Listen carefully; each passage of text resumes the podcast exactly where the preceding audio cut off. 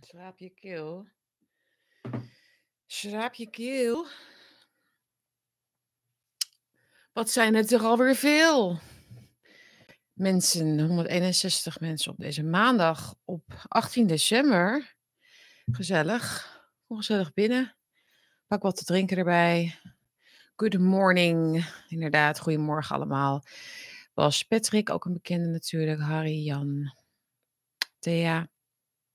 Jongens, het is weer geweldig. Ehm, ja, ik heb ook al koffie gepakt. Ik moest even een beetje op het laatste moment nog even snel een bakje zetten. was wel een grappig verhaal. Ben ik te verstaan? Ik schrik even. God. Of ik zag het lampje even niet branden. Maar het lampje brandt, toch? Ik ben te verstaan, toch? Ja, oké. Ehm, ik had gisteren, ik heb, eh, ik had zo'n eh, percolator koffie gezet. Uh, dat is dat zo'n, wat is het? Dan ga ik vast iets verkeerd zeggen. Het is zo'n Italiaans um, ja, percolator. Dan zet je op het fornuis. En, die en onderin doe je dan koffie en warm water. En dat gaat dan naar boven. En dan heb je een heerlijke, een heerlijke espresso. Want het is de bedoeling dat je espresso zet met de percolator, denk ik. Want ik had een, formaat gekocht voor drie kopjes. denk ik, wat gaat daar weinig in? Uh, dat is gewoon voor mij één kopje hoor. Dat, is dan, dat is zeg maar dit formaat. Zo, zoiets. Zo'n, zo'n, is het. Dus ik had twee, twee van zulke koppen gedronken in een half uur.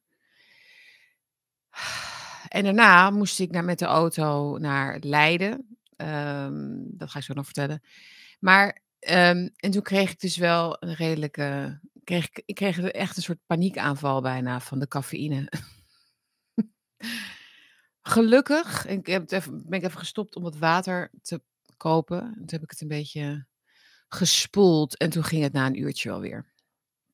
Het was echt uh, espresso koffie die ik ook had gekocht bij een echte koffiewinkel. Dus ik had gewoon zes sterke espresso zitten drinken. Een half uur. Moet je niet doen. Moet je niet doen. Maar wel lekker hoor, die percolator. Iedereen, oh ja, Leiden is een linkse stad. Oké jongens, kom op. Kom op, we gaan nog niet meteen de politiek. Jongens, welkom. Um, ik zie dat mijn gezicht een beetje scheef is geschilderd vandaag. Wel scheef geschilderd. Ja, dus dat, het is al een beetje scheef. Dus dan moet je het een beetje corrigeren, Sietske. Ik hoop dat jullie een mooi weekend hebben gehad. Mij was het vrij druk met andere dingen dan uh, achter de computer. Dus dat is altijd wel heel fijn natuurlijk, om even lekker eruit te zijn. En ik heb uh, met mijn echtgenoot het, het, huis of de flat, moet ik eigenlijk zeggen, van mijn schoonouders opgeruimd. Of de laatste dingen eigenlijk verzameld die naar de kringloop moeten of naar de veiling, whatever. Ja, als het nog iets oplevert. Dus dan gaat, alle, allemaal dingen door je handen heen, die mij natuurlijk ook niet zo heel erg veel zeggen. Het is niet mijn jeugd geweest natuurlijk, mijn ouders, maar toch. Um, het is altijd wel, ja, raar hoe na iemands overlijden spullen dan eigenlijk echt weer zo spullen worden, heel snel al. Ja, ik bedoel, families kunnen daar natuurlijk eeuwen en maanden en jaren ruzie over maken. Ik, ik snap dat nooit zo goed, maar goed. Uh, kijk, als er echt iets, iets heel bijzonders is om, om over te strijden. maar wij dachten, wij zeiden ook allebei tegen elkaar in de auto van, als je dus overlijdt, dan, dan um, dan, dan, laat je, dan laat je al die spullen achter. En, en die, dat, dat betekent dan zo weinig nog. Hè? Dat, dat is eigenlijk zo bijzonder hoe dat dan betekenisloos wordt. Het mensenleven is niet de spullen die je verzamelt. Ja, wil ik daar nog meer over zeggen? Weet ik niet eigenlijk. Een paar mooie kopjes en schoteltjes nog. En een heel mooi soort Russisch-orthodox kruis heb ik gevonden. Dus die gaat aan de muur. Vind ik gewoon leuk. Volgens mij komt het ook uit Rusland, echt. Dus zo zie je maar weer. Um, gezelligheid. Ja, is het gezellig of niet, jongens? Ik vind het. Um, het is natuurlijk uh, de week voor de kerst. Dus we moeten al een beetje in de sfeer proberen te komen. Dat gaan we natuurlijk donderdag helemaal doen. Hè, dan ben ik ook wat uitgeruster. Dan ben ik ook wat meer uh, doe ik iets meer moeite qua aankleding ook. Ik ben nu wel heel grijs. Ehm, en dan gaan we dus de live Q&A doen, jongens, op donderdag. En dat is op half acht s'avonds is dat, hier bij Bakkie Live. Dus iedereen die nu in de chat zit, hopelijk zijn jullie er ook bij. Je moet natuurlijk maar net kunnen. Je kunt het ook later terugkijken natuurlijk. Maar ja, het is leuk om het live te doen met vaste kijkers, met nieuwe kijkers, wie graag erbij komt. Met een drankje en hapje gezellig. Een gezellige vraag of een gezellige opmerking. Want dat is eigenlijk de essentie, dat is de bedoeling. Ik ga echt jullie vragen beantwoorden donderdagavond. Dat kunnen, nou ja, niet te persoonlijk, maar er mogen wel persoonlijke vragen tussen zitten. Of dingen die je graag, waar je, een onderwerp waar je gewoon meer over wil horen. Ook misschien in het nieuwe jaar. Ehm, je wil graag aandacht voor iets waar je zelf direct bij betrokken bent, een, een, een leuk initiatief. Of, uh, nou, ik, ik, bedoel, ik zit het al veel te veel in te vullen natuurlijk. Maar verras mij daarmee en uh, laten we het delen. Want dat zijn toch een hele hoop mensen die, die uh, dus van elkaar gaan horen wat er zo al in, uh, wat, er, wat zij zo al belangrijk vinden. En dus wat jullie, moet ik eigenlijk zeggen, bezighoudt. de mensen die een donatie doen, die komen bovenop de stapel van de vragen. Dus ik had al vrijdag een oproepje gedaan. Ik moet trouwens daar kijken vandaag. Ik heb een andere camera dan normaal. Um, uh, ik had vrijdag een oproepje gedaan. En uh, daar zijn vier vragen gekomen. Volgens mij. Dus, um, en eh, ongeveer een tientje per vraag of zo. Dat is prima. Het maakt niet zoveel uit, maar het is natuurlijk wel een beetje te weinig. Althans, het aantal vragen bedoel ik dan. Dus stuur die vragen door. Um, en het is natuurlijk ook bedoeld om een beetje een crowdfund op gang te krijgen weer voor de komende tijd. Zodat ik in het nieuwe jaar mijn plannen met mijn website, thefireonline.com, kan gaan uitvoeren. Hè. Dus ik heb daar gewoon hulp bij en ik wil dat ook professioneler doen. Dus dat kost geld. Uh, het vrije woord kost geld. Het is, uh, het is helaas iets wat ik al langer weet dat dat zo is. Um, en um, dat, uh, daar heb ik jullie steun gelukkig uh, al uh, behoorlijk bij gekregen. Maar het kan natuurlijk altijd nog weer wat meer. Want voortduren, hoe zeg je dat? Want het is ook gewoon um, fijn als je wat groter kunt gaan denken. Dus ik wil meer auteurs op mijn website. En ik wil ook weer op veler, veler verzoek echt weer de interviews gaan doen en de gesprekken met anderen. En dan wil ik dat eigenlijk gaan doen op een locatie, zodat iemand anders gaat filmen. En iemand anders ook de opnames doet met de audio en de edits. Dat zou ik heerlijk vinden, echt werkelijk. Want dan hoef ik daar dus niet over na te denken. Dan kan ik me heerlijk op de inhoud storten.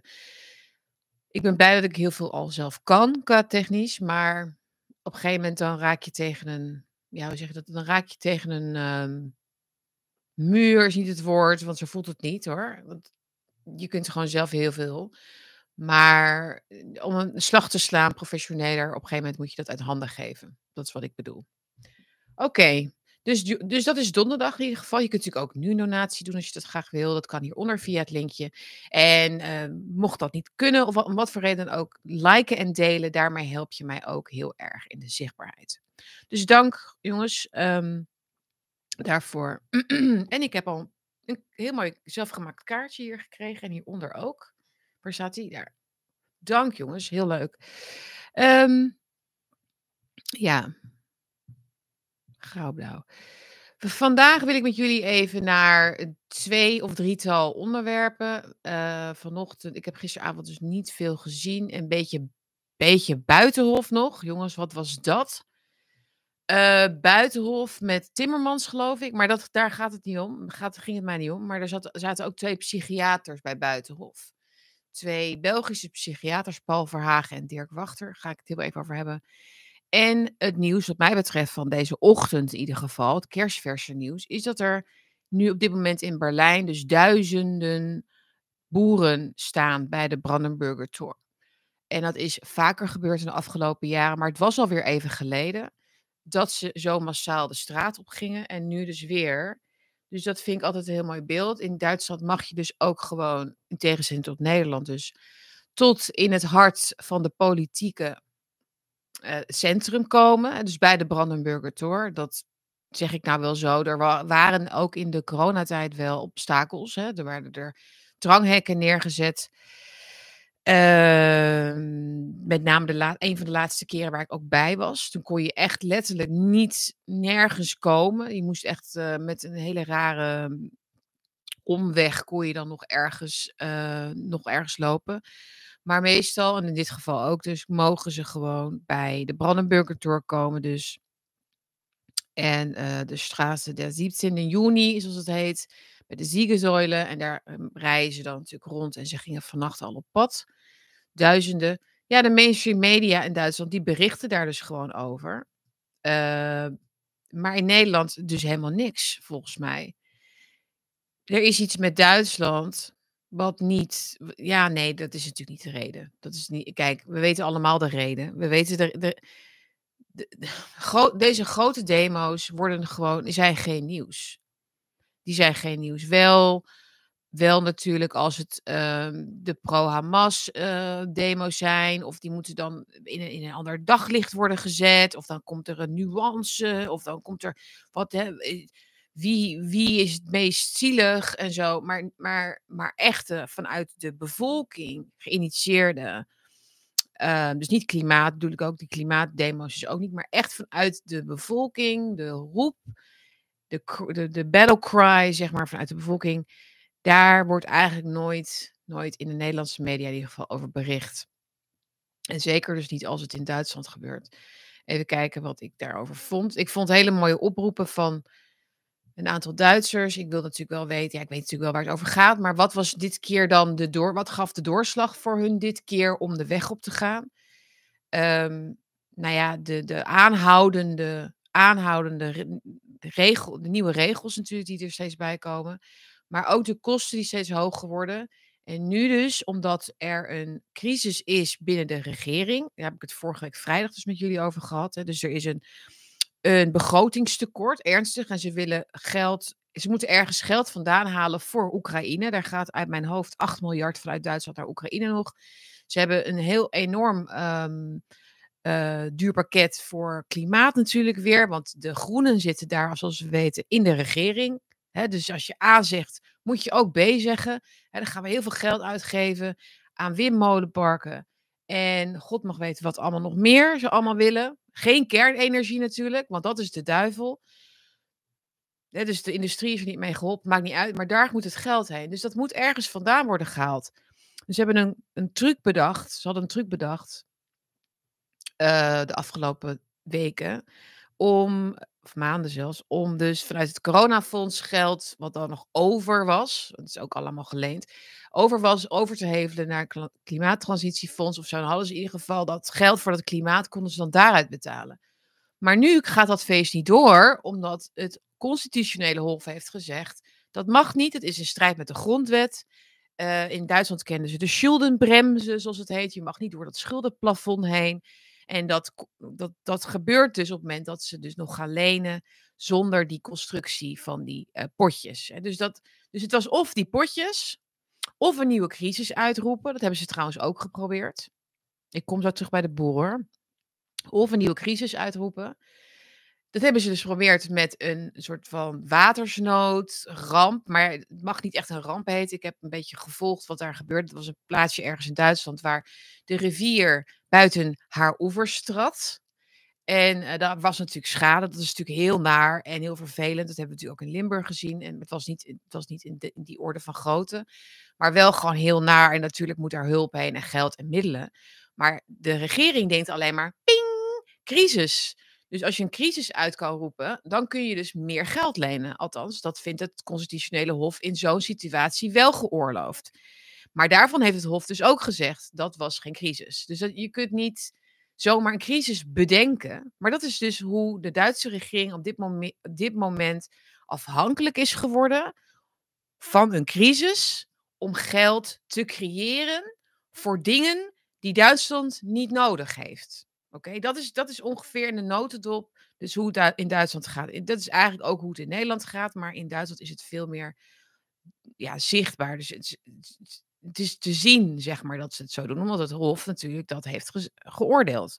Nou ja, dus, uh, dus dat feest ging niet door. Dus dat geld was er dus niet. Dus moeten ze het ergens anders vandaan halen. Want niemand kan, die groenen kunnen niet kunnen, niet, kunnen het niet over een hart verkrijgen natuurlijk. Om dan te zeggen van, nou weet je wat, misschien moeten we dan, misschien moeten we dan even een beetje dimmen met die, klimaat, met die klimaatgekte. Maar dat, nee, want het is vijf voor twaalf zoals we allemaal weten. Anders dan, dan, dan verdwijnt de aarde of zo uit zijn baan. Of ik weet niet. En de ijsberen en zo. Dus Oké, nou wat zullen we dan, wat zullen, waar zullen we dan het geld vandaan halen, meneer Scholz? Waar zullen we dan het geld vandaan halen, meneer Lindner? Mevrouw Baerbock en, oh nee, Habak, meneer Habak. Ja, ik heb een goed idee. Laten we dan de boeren nog meer belasten. Ja, dat gaan we doen. Nou, dat gaan ze dus nu doen. Dus die, die subsidies, ja, altijd belasten, dus ze krijgen dus minder subsidies. De, de benzineprijzen gaan omhoog, althans de brandstofprijzen dus, de diesel, de benzineprijzen gaan omhoog. Uh, nou ja, dat is nog, nog lang niet zo duur als in Nederland trouwens. Uh, want wij zijn natuurlijk helemaal knettergek geworden met z'n allen. Dat we dat pikken. Dat we zoveel betalen voor de auto. Ook de trein. Dit, dit, de trein. Ik bedoel, een en, weet je, een enkeltje Hilversum Leiden kost tegenwoordig. 30 euro. Tweede klas. 30 euro. Dat is 66 piek of zo, toch? een enkeltje. Nee, sorry, dat is niet waar. Ik lieg. Het is een, het is een retour. Het was een retour.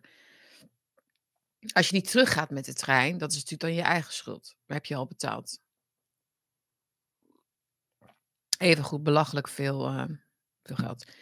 Nee, dus dat is ook dus, lang verhaal kort, lang verhaal kort, dus dat uh, de boeren nu de weg op zijn gegaan, ook omdat ze erbij al voelen hangen, dat zij dus aan het kortste einde gaan trekken van deze regeringscrisis. Dat zij degene zullen zijn die weer opnieuw moeten gaan betalen voor nou ja, het tekort wat er is voor linkse hobby's.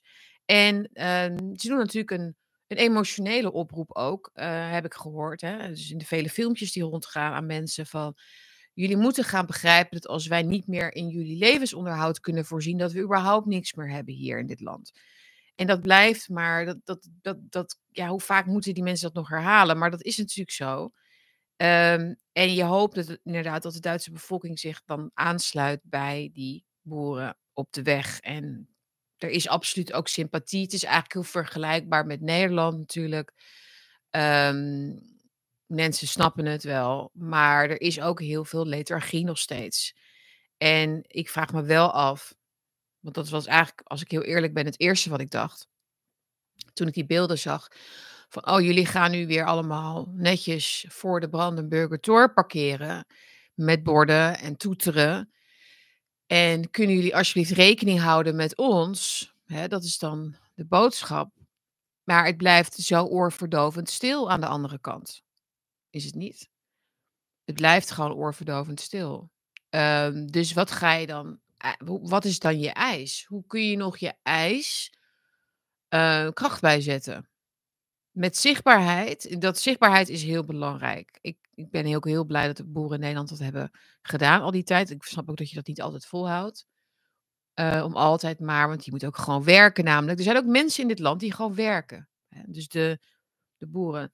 En dat was ook één oproep uh, van een boer, een Duitse boer, die zei: Het enige wat wij vragen, het enige wat wij vragen van deze Ampelcoalitie, is dat wij mogen werken. Laat ons gewoon ons werk doen. Zo erg is het dus al nu. Hè? Dus laat ons gewoon ons werk doen. Ze kunnen letterlijk, wordt, wordt ze het werken onmogelijk gemaakt. Dus door de regels, door de kosten en door de algehele anti, ja, anti-vrijheidsbeleid. Ehm, uh, dus dat is een heel trieste aanblik weer om dat te zien. Um, overigens even een beetje achtergrondinformatie, maar uh, in Duitsland waren er in 1975, heb ik gezien, um, bijna een miljoen, nou, 900, 900.000 boerenbedrijven. En dat zijn er nu iets meer dan 250.000. Dus er is um, nog maar 25% van de bedrijven van 50 jaar geleden is er nog. Dat klinkt best veel vergeleken met Nederland. Maar we hebben het hier over 81 miljoen inwoners natuurlijk. En een gigantisch land. Een gigant, wat, moet. Ja, iedereen die door Duitsland rijdt, die weet dat. Maar het is zo immens groot. Um, er is zoveel ruimte voor deze mensen. Ik, het had zo, het, ja, dit is een, werkelijk een garden of effing Eden gewoon. Daarom schreef ik ook, de Duitsers zeggen go F yourself. Dat zouden ze eigenlijk moeten zeggen. Duitsland zou een garden of fucking Eden kunnen zijn als het niet was voor het beleid van de, ja, van de anti, anti-mensen, anti-mensheid. Wat is het? Ehm, ik, las, ik heb geen idee meer waar, waar ik las. Maar ik las gisteren een mooi stukje. Of interessant. Het was zeker niet mooi. Het was mooi omdat het interessant was. Maar over de toekomst van de, van de transhumanisten. Hoe zij, hoe zij conflicten in de toekomst zien en zo. En zij zijn dus bang. Dat was dus zo'n rapport weer, zoals het er, waar, waar er natuurlijk honderdduizend van zijn. Maar zo'n rapport weer uit de Davos-wefhoek-achtig over de toekomst van conflicts in a changing world of zoiets was het. Misschien kan ik het nog wel vinden voor de volgende keer. Ehm, en daar stond ook inderdaad als dat de angst was, of dat het gevaar was, dat uh, mensen die terug willen naar hun essentie, naar hun wortels, dat die zullen, dat, dat die in een tribale uh, uh, situatie terecht zullen komen en in conflict zullen raken dus met de mensen die, nou, nou weet ik even niet hoe ze zichzelf dan noemen, maar die zich hebben doorontwikkeld. Ze hadden het zelfs over autonome robots. De strijd tegen autonome robots en tegen artificial intelligence door mensen die zich dus niet, niets daarmee willen, willen hebben. Dit is eigenlijk ook goed nieuws natuurlijk. Hè? Dus als een rapport spreekt over de mensen die achterblijven, denk ik altijd mooi. Ik ben blij dat jullie dat zo noemen, hè, want jullie houden er dus serieus rekening mee dat er heel veel, want het zijn er niet twee, hè, want als er twee mensen zijn die serieus achterblijven, dan schrijf je geen rapport. Dus er zullen heel veel groepen zijn, overal in de wereld, die zich zullen afkeren van die krankzinnige uh, anti-vrije wil ideologie, uh, die robotisering van, van die vrije wil, van de mens het uh, optimaliseren eigenlijk van onze, van onze nut als mens. Lees nutteloos maken en snel doodmaken als het nut opgebruikt is.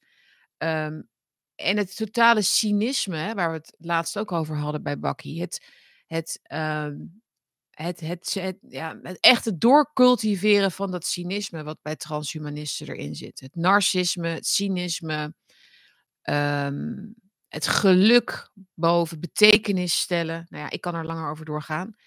Maar het feit dus dat zij een groep mensen zien als de achtergeblevenen, uh, dat stemt mij heel hoopvol. Want dat is inderdaad um, een feit, denk ik, waar ze rekening mee houden, is dat, dat er um, dat niet iedereen mee gaat doen of kan doen zelfs. En dat mensen altijd zich zullen blijven hecht is niet het woord. Mensen zullen altijd weer toetrekken naar the real thing. Dus met alle, met alle ontwikkelingen in de wereld, uiteindelijk is the real thing the real thing. Dat is zo. Wat ons wordt, wat er al is, is the real thing. En er is niet zoiets als een kunstmatig beter iets. Uh, alles waar je een 2.0 achter kan zetten, is niet zo goed als het echte. Net zoals een, kijk, je kunt een iPhone hebben met honderdduizend appjes erin. En um, ik vind het super makkelijk hoor. Navigatie. Ik hoef niet meer na te denken. Ik kan overal heen rijden. Op de fiets en wandelen. En ik, ik verdwaal niet. En ik kan iedereen filmpjes sturen. En, maar een, een telefoongesprek voeren met iemand die je lang niet hebt gesproken. dus de telefoon gebruiken als een telefoon. Dus de real thing. Hè? Dat bedoel ik. Dat is, dat is de, dat uiteindelijk waar je, waar je dus uh, gadgets voor zou moeten hebben. Maar goed, dat is het gadgetverhaal. Maar het gaat mij om het 2.0, 1.0. Um, ja, hoe kom ik hierop? het is, maar dus de, um, dit, het, het, feit dat ze het hebben over de mensen die niet meedoen en wel meedoen of zoiets, dat is een, um, goed om te weten. Dat ze daar. En ik denk dat ze daar dan op een gegeven moment ook wel vrede mee hebben. Ik denk ook dat het nodig is om altijd die tegenstander te houden. Want ze zullen dat zien als de, als de barbaren, als de idioten, als de simpelen. Dus dat zijn nu dan ook. Dat is ook hoe zo. Kijk hoe, hoe mensen in de, in de, in- bij de overheid ook eigenlijk met boeren omgaan. Hè?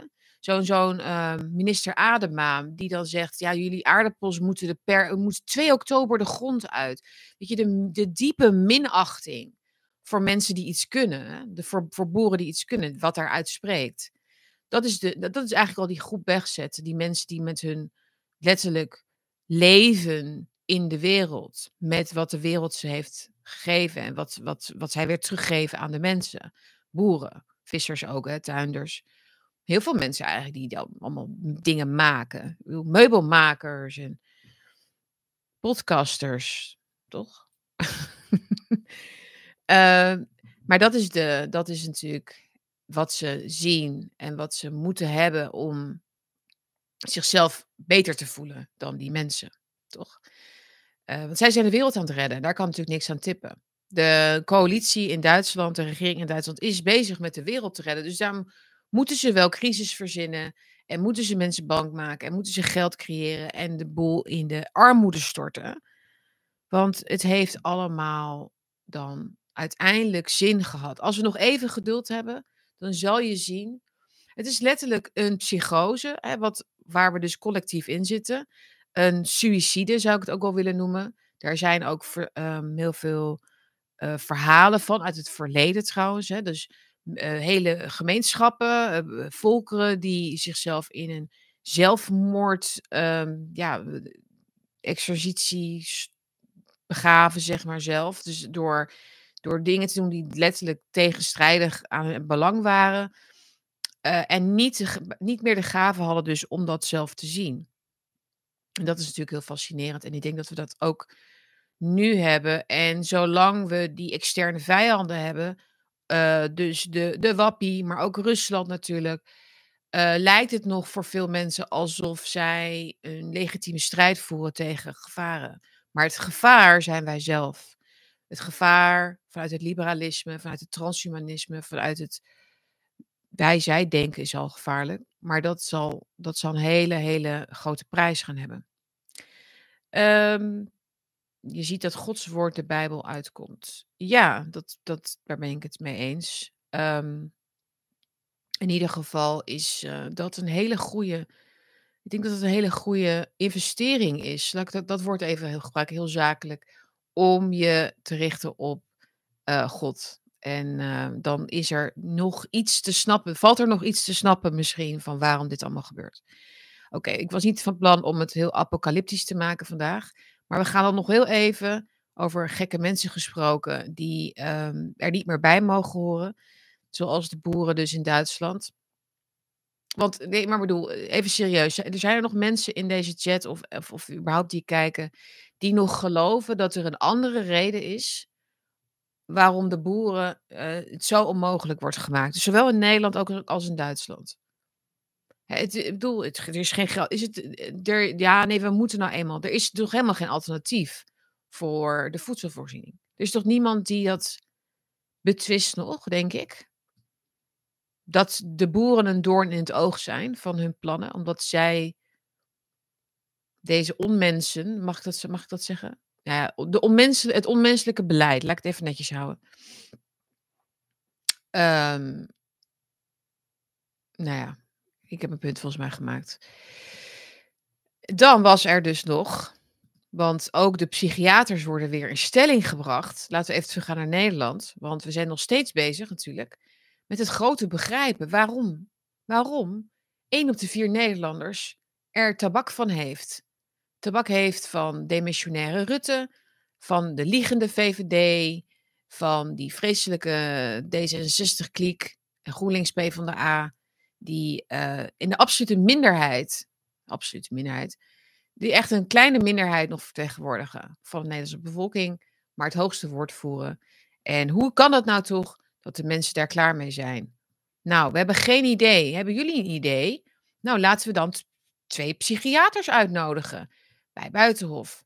Ja, een beetje in de stijl van Wim Voermans bijvoorbeeld. Hè? Want die zegt ook van die dingen die dan precies passen. Het dekseltje wat dan precies past op het potje van die week. Ja. Dus blijkbaar was, uh, hoe heet ze ook alweer, die dame, die psychiater, Esther van Venema, ja.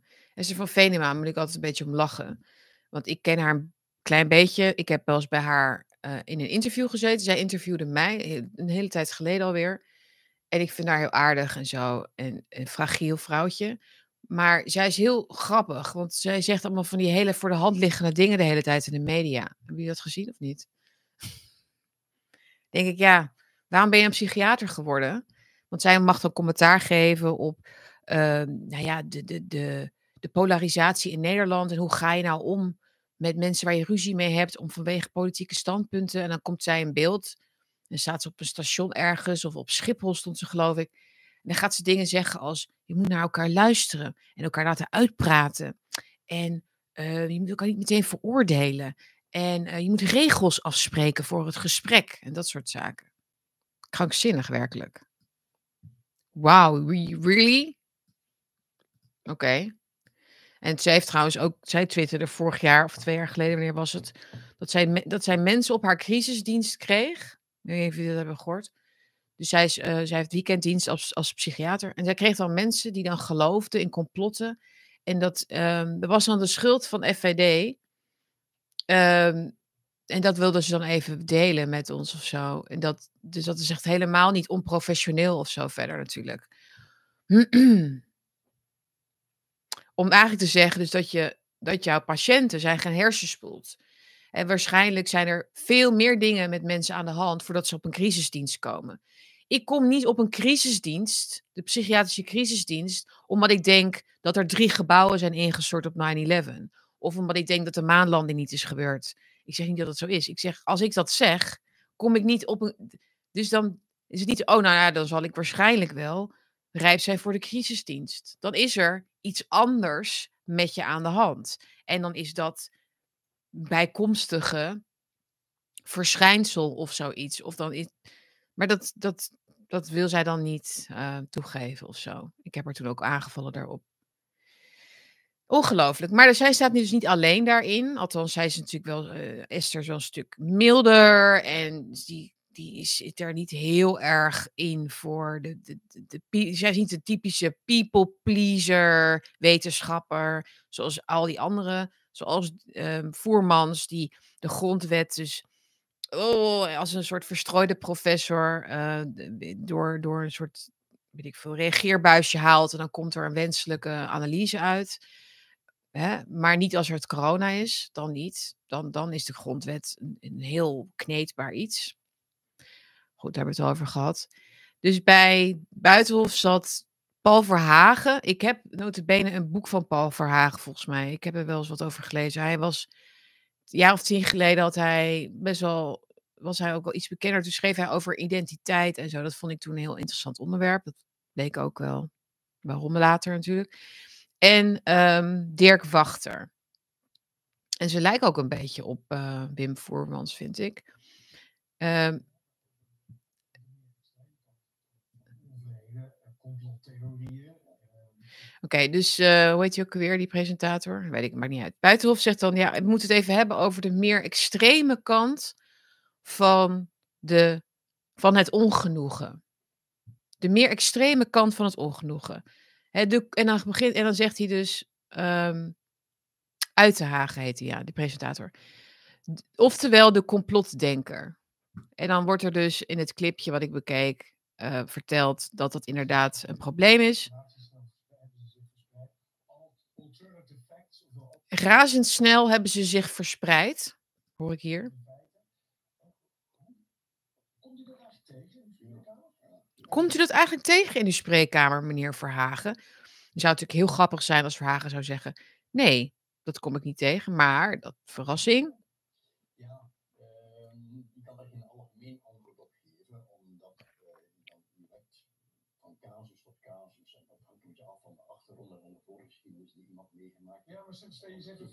Ja, dus Paul Verhagen probeert nog een soort van, of hè, probeert nog een soort van professioneel antwoord te geven. Dus dat, is hem, dat valt hem dan te prijzen. Hij zegt, nou, dat verschilt een beetje van casus tot casus dus. Of mensen die binnenkomen en aan complotdenken doen, ook een probleem hebben, dat heeft ook te maken met iemand zijn voorgeschiedenis, zegt Paul Verhagen. Dat is precies wat ik net ook zei. Maar dat vindt Uitenhagen natuurlijk niet een leuk antwoord. Dus hij onderbreekt hem natuurlijk, zoals dat hoort bij de NPO. Dan. Wat vindt u dan van mensen die zeggen dat corona is ingezet als biowapen? Dus Uitenhagen trekt meteen zeg maar, het meest bizarre complot uit de kast. Vaccinaties waren een middel om ons te controleren. Vaccinaties waren een middel om ons te controleren. Wat is dat voor een middel om ons te controleren? To control us, ja, maar niet te. Nou ja, goed.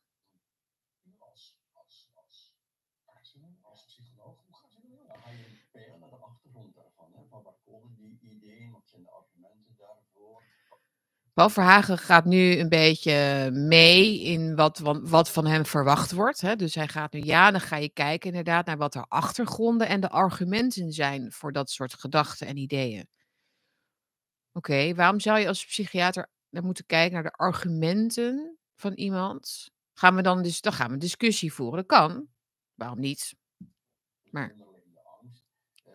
je moet eigenlijk van uitgaan dat het vertrekt altijd bij angst, bij een affect. Ja.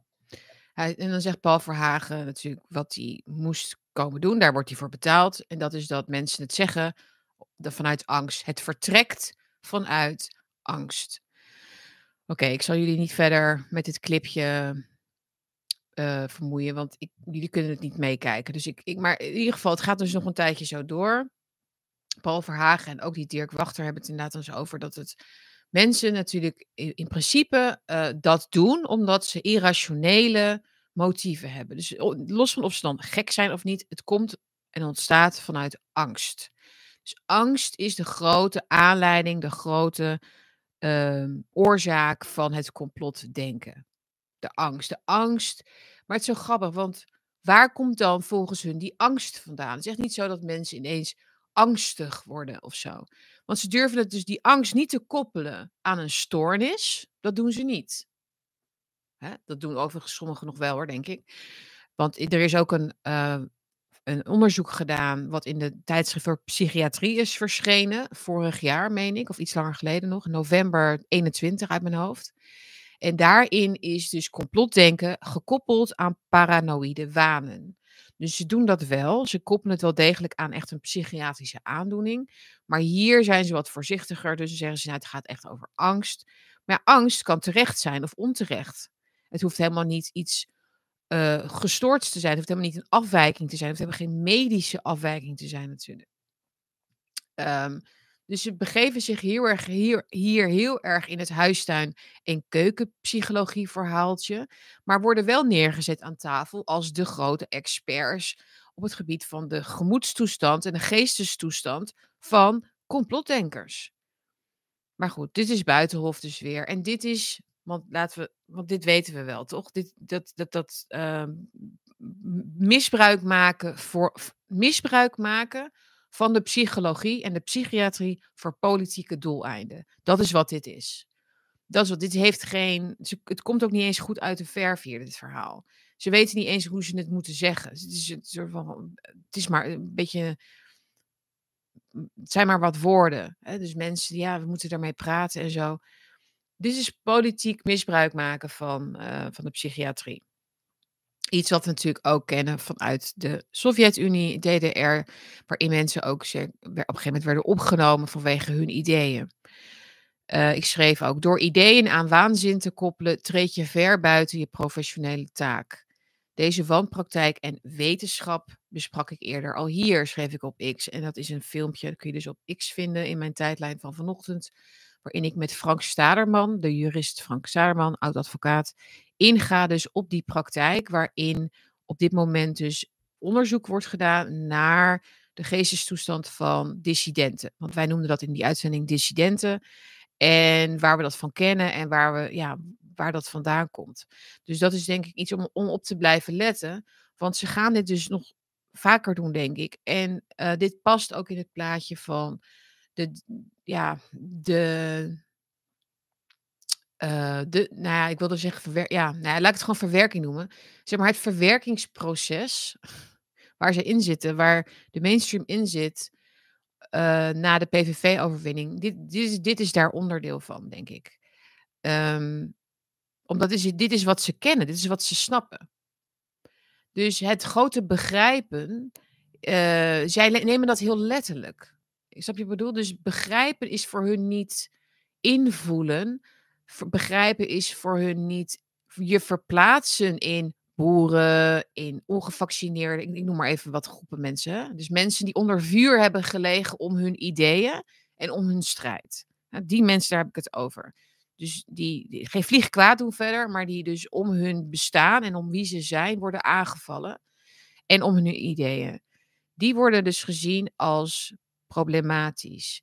Maar ze, kon, ze kunnen niet in de schoenen gaan staan van deze mensen. Ze kunnen ze niet volgen. Ze kunnen niet begrijpen wat ze denken en voelen.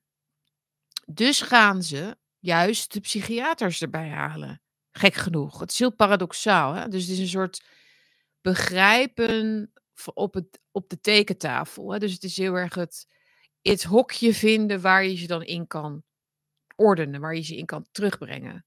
Je kan ze dan reduceren tot ehm, nou ja, de parano paranoïde borderliner of de, iemand met een angststoornis, is inderdaad. Of, ehm, en, dat, dat is natuurlijk het meest voor de hand liggend om dat dan te zeggen. Om iemand paranoia te noemen is heel makkelijk. Je ontkent daarmee iemands realiteit. Hè? Je ontkent daarmee de re- realiteit, zou je wel kunnen zeggen, van die ander. Dus als ik ehm, drie vogels in de lucht zie vliegen en die ander ziet er twee, ja, dan ben ik dus paranoia. Maar wie toetst er nou wat? Want wie toetst er nou wat er gebeurt? De mensen met de macht. Dus dit is een echte uiting van macht wat we zien. Mensen met macht kunnen bepalen wie er gek zijn en wie er gezond zijn. Dat is het grote gevaar van macht. Meer misschien nog wel dan de sterke arm of het leger wat dan hè, er is of eh, de, de, de wet die tegen je kan worden gebruikt. In de rechtszaal ook heel vervelend. Hè, of het geld wat je afhandig kan worden gemaakt of je bestaanszekerheid. Maar je mentale gezondheid kan ook van je worden afgepakt door mensen met macht. Doordat zij de labeltjes beheersen, doordat zij bepalen wat normaal is en niet normaal is. En het is heel geleidelijk aan eigenlijk al, jaren bezig, maar met corona hebben we gezien dat ze dat in een hoge versnelling hebben gezet. Dat ze echt het op die, eh, langs die weg, langs die ehm, beschuldigingen eigenlijk hebben geprobeerd om mensen buiten te sluiten. Heel ernstig wat ze hebben gedaan. En dat zeg ik er dan altijd even bij. Natuurlijk zijn er mensen gek en natuurlijk zijn er mensen eh, ongelooflijk scherp en, en, en mentaal sterk en gezond binnen de wappie-gemeenschap, noem ik maar even. Maar dat geldt natuurlijk voor de andere kant net zo goed. Dus binnen de mainstream media zijn er mensen heel, heel, heel zwaar gestoord. Heel zwaar gestoord. En ook paranoia. Ik vind het heel paranoia als jij een. Wie was het? Cheer te groot, volgens mij. Als jij cheer te groot bent en jij post een. Wat had hij nou? Een, vergelijking met Anders Breivik. Dus Martin Bosma vergeleek hij met Anders Breivik. Dus de Anders Breivik. Moet ik het erbij pakken? Nee, ik ga het niet doen. Ehm, nou, het was een citaat uit een artikel uit de Süddeutsche Zeitung. Dus het was, het was een citaat. Maar het maakt niet uit. Je, je, je, je citeert dat. Als ik iemand citeer of iets citeer, dan, heb ik dat, dan vind ik dat meestal een goed citaat. Dan vind ik dat heel raak. Dan wil ik dat die woorden worden gedeeld. Dus Tjeerd de Groot vond dat de, de Duitse krant hier dus een punt had. Breivik. Dus Martin Bosma is nu Breivik. Dat vind ik paranoia. Een serieuze, ernstige vorm van paranoia. En is dat, ben ik dan subjectief? Ben ik dan, ben ik dan maar een beetje aan het. Nou, ik weet het niet. Ik, ik vind dat zo losgezongen van de waarneming. Dat is letterlijk echt losgemaakt. Weet je wel? Je, Anders Breivik en Martin Bosma zijn gewoon twee, twee verschillende diersoorten.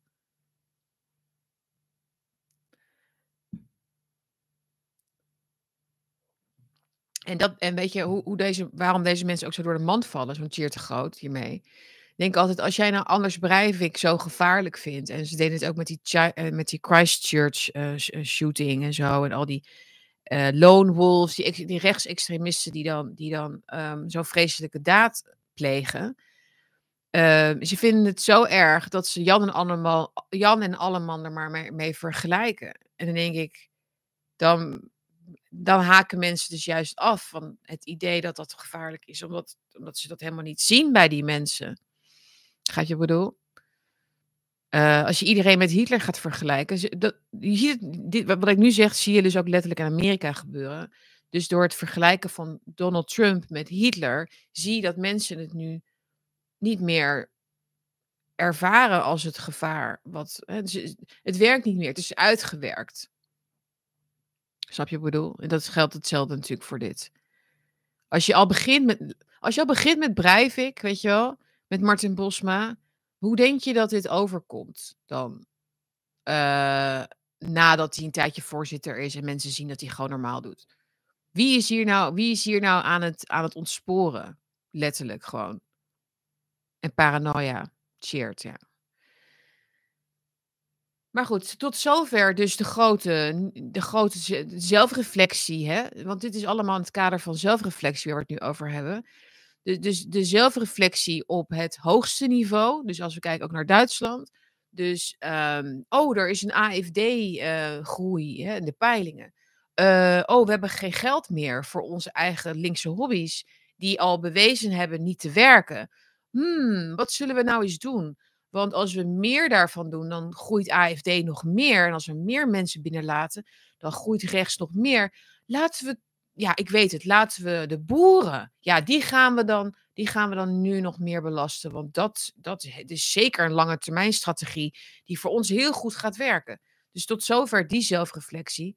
Dan is er de zelfreflectie inderdaad in Nederland voor ten aanzien van de, de verrechtsing. Hè? Want ik weet niet, PVV staat nu volgens mij alweer op 43 zet- zetels in de peilingen. Dus het, straks is de helft van Nederland eh, rechts. dat is gewoon wat er gaat gebeuren als dit doorzet. Als dit doorzet. Dus niet, niet door onze eigen. Niet eens op eigen kracht. We hoeven helemaal niets te doen. Rutte hoeft alleen maar voor de camera's te gaan staan. En een grapje te maken, zogenaamd, over Orbán die naar de wc gaat, zodat zij een beslissing kunnen doordrukken over steun aan Oekraïne. Je hoeft, wij hoeven niks meer te doen. En je hoeft alleen maar twee psychiaters bij Buitenhof te zetten, die na alles, na alles wat er is gebeurd met corona en nou, de waslijst, iemand had laatst een waslijst gemaakt van alle dingen die uit zijn gekomen. Misschien moet ik het een keer met jullie gewoon eens even opdreunen die allemaal uit zijn gekomen die toen, in 2020, allemaal complot waren. Oké, dus ehm, de zelfreflectie dus is om eh, twee psychiaters er neer te zetten. En is niet, dat gaan ze vaker doen, denk ik, want ze zijn zo deranged en zo gestoord, letterlijk, ehm, dat ze niet weten hoe ze het anders moeten duiden. Dus die, die moeten er nu nog weer komen vertellen, dus dat ehm, dat, eh, dat hun familieleden die dus niet gevaccineerd zijn, gek zijn. Leuk. Dus dat is de stand van de. Van het. Van de. Hoe zeg je dat? Wat is het woord? Ik weet niet. Ik, ben, ik merk echt wel dat ik deze week. Ik hoop dat ik dit van ga vasthouden deze week. Ik ben heel. Ik ben helemaal, helemaal cool gewoon met alles, merk ik. Weet je, dit is. Dit, dit is zo. ehm, ja, wat moet je nou van zeggen? Wie kijkt hier nog naar, is misschien de vraag. Hmm. In, nog ander nieuws. Ja, jongens. ehm, wat hebben we nog? Uit, eh, want je zegt, ja, de AFD en zo. Ja, maar die gaan ze heus wel, die gaan ze heus wel een, de, een kopje kleiner maken, hoor. Nu is er in Perena, daar ben ik zelf nog nooit geweest. Het ligt in de buurt van Dresden in Sachsen. Is dus nu deze week, ehm, in ieder geval gisteren werd dat bekend, op zondag, eh, de eerste AFD-burgemeester gekozen. Tim Lochner. Dus eh, dat, is een, dat is het gewoon. Dat is het verhaal. Dus er is nu een eer- eerste AFD-burgemeester. En dat is wel echt een enorme mijlpaal voor deze partij. Want dit is zo ongelooflijk. Afgelopen jaren tegengewerkt, dat willen jullie niet weten. Het is zelfs zo geweest dat in de deelstaat Turingen uit mijn hoofd is er toen ingegrepen door Angela Merkel. eh, Uit mijn hoofd in 2019, denk ik, of 18. Toen er een stemming was waarin de AFD een, die linke eh, minister-president werd er toen gekozen, geloof ik, ehm, uit die verkiezing stemde. Maar Merkel wilde per se dat het iemand van die linken werd. En toen is de stem van de AFD dus ongeldig verklaard of zo. Zo erg was het. Of is het nog steeds natuurlijk. En nu is er dus een, dus, nu is er dus een burgemeester in deze stad. Dus dat even voor de beetje voor de context. Dus dat is, dat is best wel een, ehm, een belangrijke piketpaal, zeg je dat, voor die partij. Ja, dus ik heb er toen ook een video over gemaakt. Maar dus, ik, het zit niet helemaal meer vers in mijn geheugen. Maar met, in Turingen is er toen. Want die AFD wilde toen een liberale. Ja, die wilde toen FDP-minister-president. volgens mij. Dat was een leuke man ook. Maar dat mag natuurlijk niet. Hè. We gaan. Ja, en die linken waren. Die linken, die zijn dus nu ook helemaal gedecimeerd. Heel goed. Die waren ook kwaad, joh. Kwaad dat, er democra dat, dat de democratie had gefunctioneerd. Want zij krijgen altijd hun zin. En dat is wat we zien, waar we het vorige week over hadden. Eh, de gevestigde orde krijgt gewoon haar zin. De rules-based order van von der Leyen is dat zij hun zin krijgen. Dat zijn de rules. De rules zijn de regels volgens ja, de mensen bovenaan. En Rutte wil daar natuurlijk heel graag bij horen, dus die doet daar heel enthousiast aan mee. En die is iets te enthousiast, dus die gaat dan dat soort grappen maken over dat Orbán naar de wc is. En, en doet dus ook geen moeite meer om te verbergen dat, ze, dat dit de EU nu is. De EU is nu dus, dat zei dus ook bij de Duran gisteren, kijk dat ook nog even terug. Eh, de EU is nu uit hun eigen mond is dat te halen. Een geopolitiek instrument, een geopolitiek verhaal, een geopolitieke eenheid.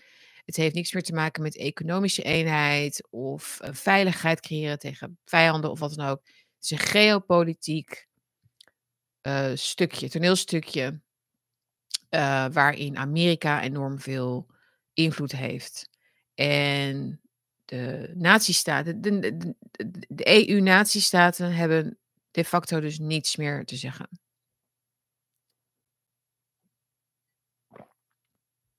Maar zoals ze zeiden bij de Duran, en daar ben ik ook zo chill en ben ik ook helemaal cool ermee, is dat dit het einde van de EU zal betekenen. Uiteindelijk. Dat geldt voor elk wezen, of het nou een, een politieke entiteit is of een mens van vlees en bloed. Dit moet ik even goed zeggen wel. Op het moment dat je, ehm, dat het, dat je niet werkt, dat is misschien het kortste hoe ik het kan zeggen, niet werkt aan je zelfbehoud, aan het goed voor jouzelf zorgen, dus met alle elementen die in jou zitten. Dus voor de EU zijn dat de EU-lidstaten, dus waar het geld vandaan komt, waar ja, debat, waar, waar, waar het verhaal ontstaat, laat ik het zo noemen. Dus als je niet zorgt voor die elementen, dan desintegreert het wezen. Dan valt het uit elkaar uiteindelijk. Dan, dan, dan verliest het zijn, zijn zelf, dan verliest het zijn, zijn lichaam ook uiteindelijk en dan sterft het. Dat is met alles zo. Dat is, dat is hoe het werkt. Dus als de EU zichzelf verlogent en, de ding, en het zichzelf allerlei eigenschappen toedicht en het over veiligheid heeft en de rules-based order en democracy en de rule of law of zoiets. Nee, de rule of law is eruit, maar rules-based order. Democracy en solidarity. Hè. Rutte had het in Berlijn vorige week ook over solidarity. En het is wij tegen de Russen. En als dat allemaal een leugen is, en dat het eigenlijk gaat om zelf het behoud van deze kleine groep mensen, dan zal het wezen zijn hoofd op een gegeven moment laten zakken in afschuw en schaamte. Denk ik. Zo werkt het. Um, wat ik nog meer? Ja, ik deelde nog een rapport trouwens van Cambridge over ending political abuse of psychiatry, where we are at and what needs to be done. En ik had me niet gerealiseerd, maar dit gaat dus echt over de abuse of power in Sovjet-Unie en in Rusland nu. Uh, ik zal er een klein. Kijk hoor. Nee, sorry, ik, dat heb ik vanochtend zitten doen, maar ik weet, ik weet even niet meer in welke context ik dat heb gezitten. Maar goed, er zijn, er zijn in ieder geval ook hele interessante um, rapporten over geschreven over wat dit, over political abuse of psychiatry, wilde ik maar zeggen. Oké jongens, hebben jullie nog wat te vragen? Wat niet tot donderdag kan wachten. Het is hier trouwens donker, of niet? Het is ook donker. Wat is het slecht weer? Hè? Gisteren was het wel even mooi. Maar toen moest ik de hele dag binnen werken.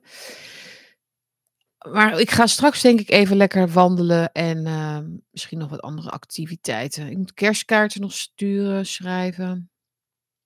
Dat moet ook gebeuren. Dat vind ik wel een goede dag ervoor. Um, en verder weet ik even niet, ik zit te denken wat ik nog moet doen. Oh ja, straks komt ook nog mijn column natuurlijk op The Fire Online. Misschien zat hij er al op, weet ik niet. Uh, maar die, die kun je ook nog lezen. En ik zal het linkje wel even hieronder zetten. Dus uh, ik zag een heel wonderlijk artikel in de andere krant trouwens gisteren. Ik weet niet of ik daarover moet hebben, maar.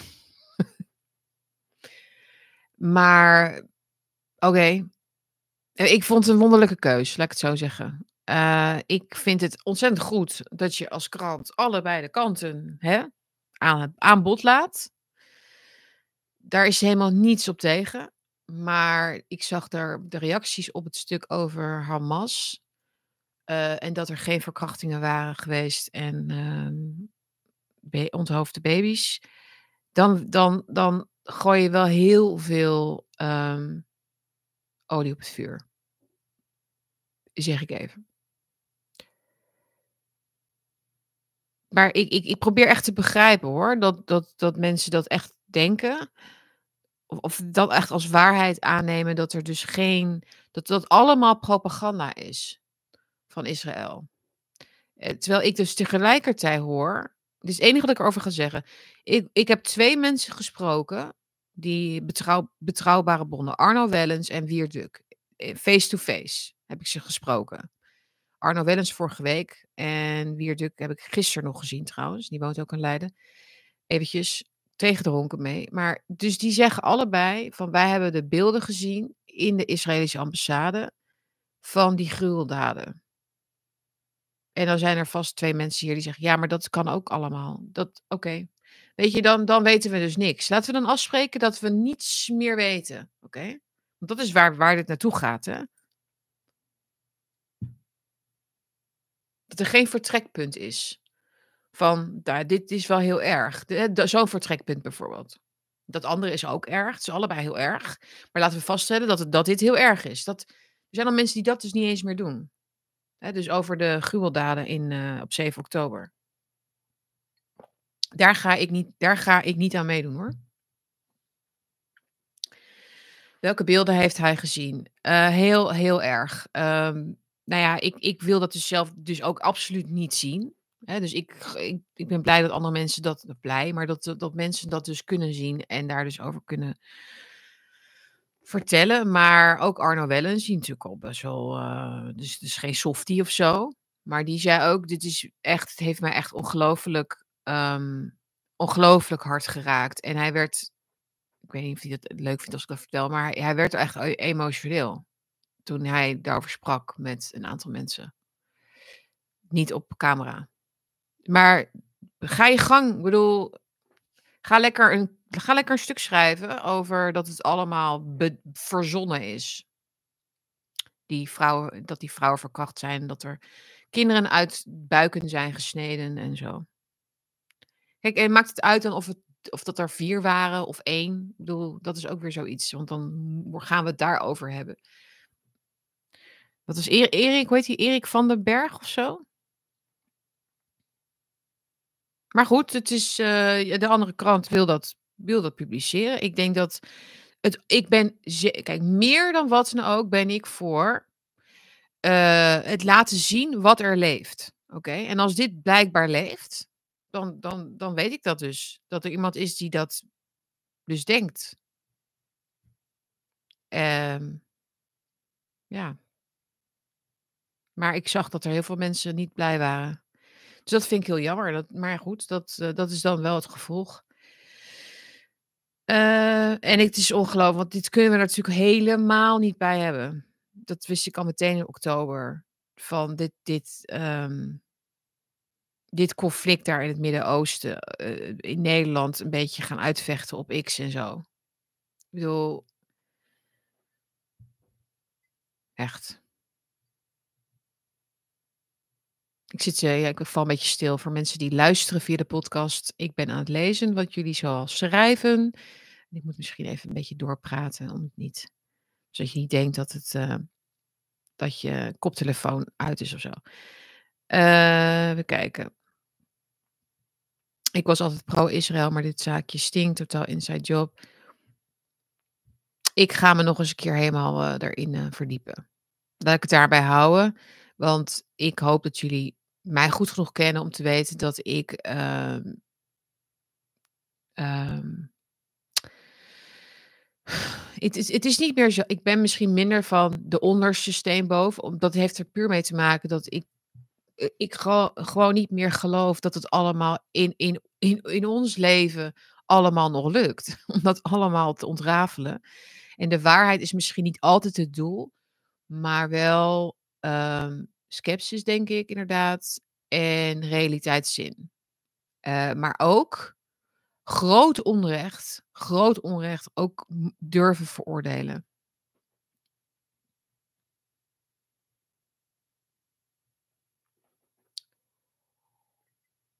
Waarom zou ik Wierduk en Arno Wellens niet geloven? Iemand zegt dat hier. Dit vind ik een hele Het is toch heel raar wat je zegt. Waar zat het nou op? Paranoia is real, jongens. Oké.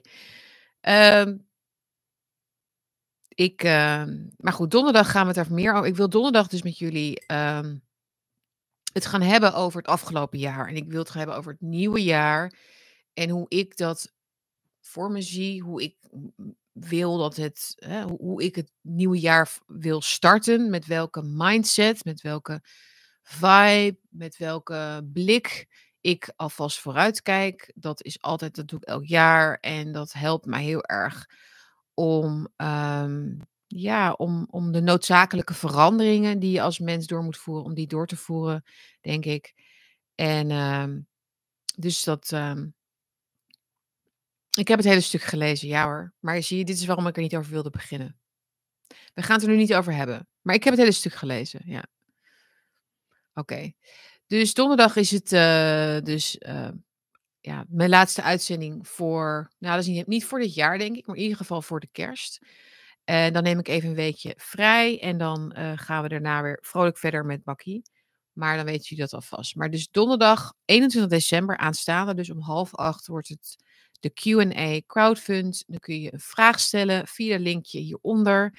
Eh, dus via Why Donate of een kaartje. Moet je wel heel snel zijn. Naar postbus 189 1200 Anton Dirk in Hilversum. Met je vraag, met je opmerking of iets waar je graag aandacht voor wil. En met een donatie, dan leg ik je bovenop de stapel. En dan eh, gaan we die allemaal behandelen en bespreken donderdag. Dus dan zijn jullie even in charge, als het ware. En dat is ook wel leuk. Ja, Ik vind de chat vervelend worden nu. Jongens, ik wens jullie een hele mooie dag. Geniet ervan. En ik zie jullie dus heel snel hier donderdag. Alright, ciao.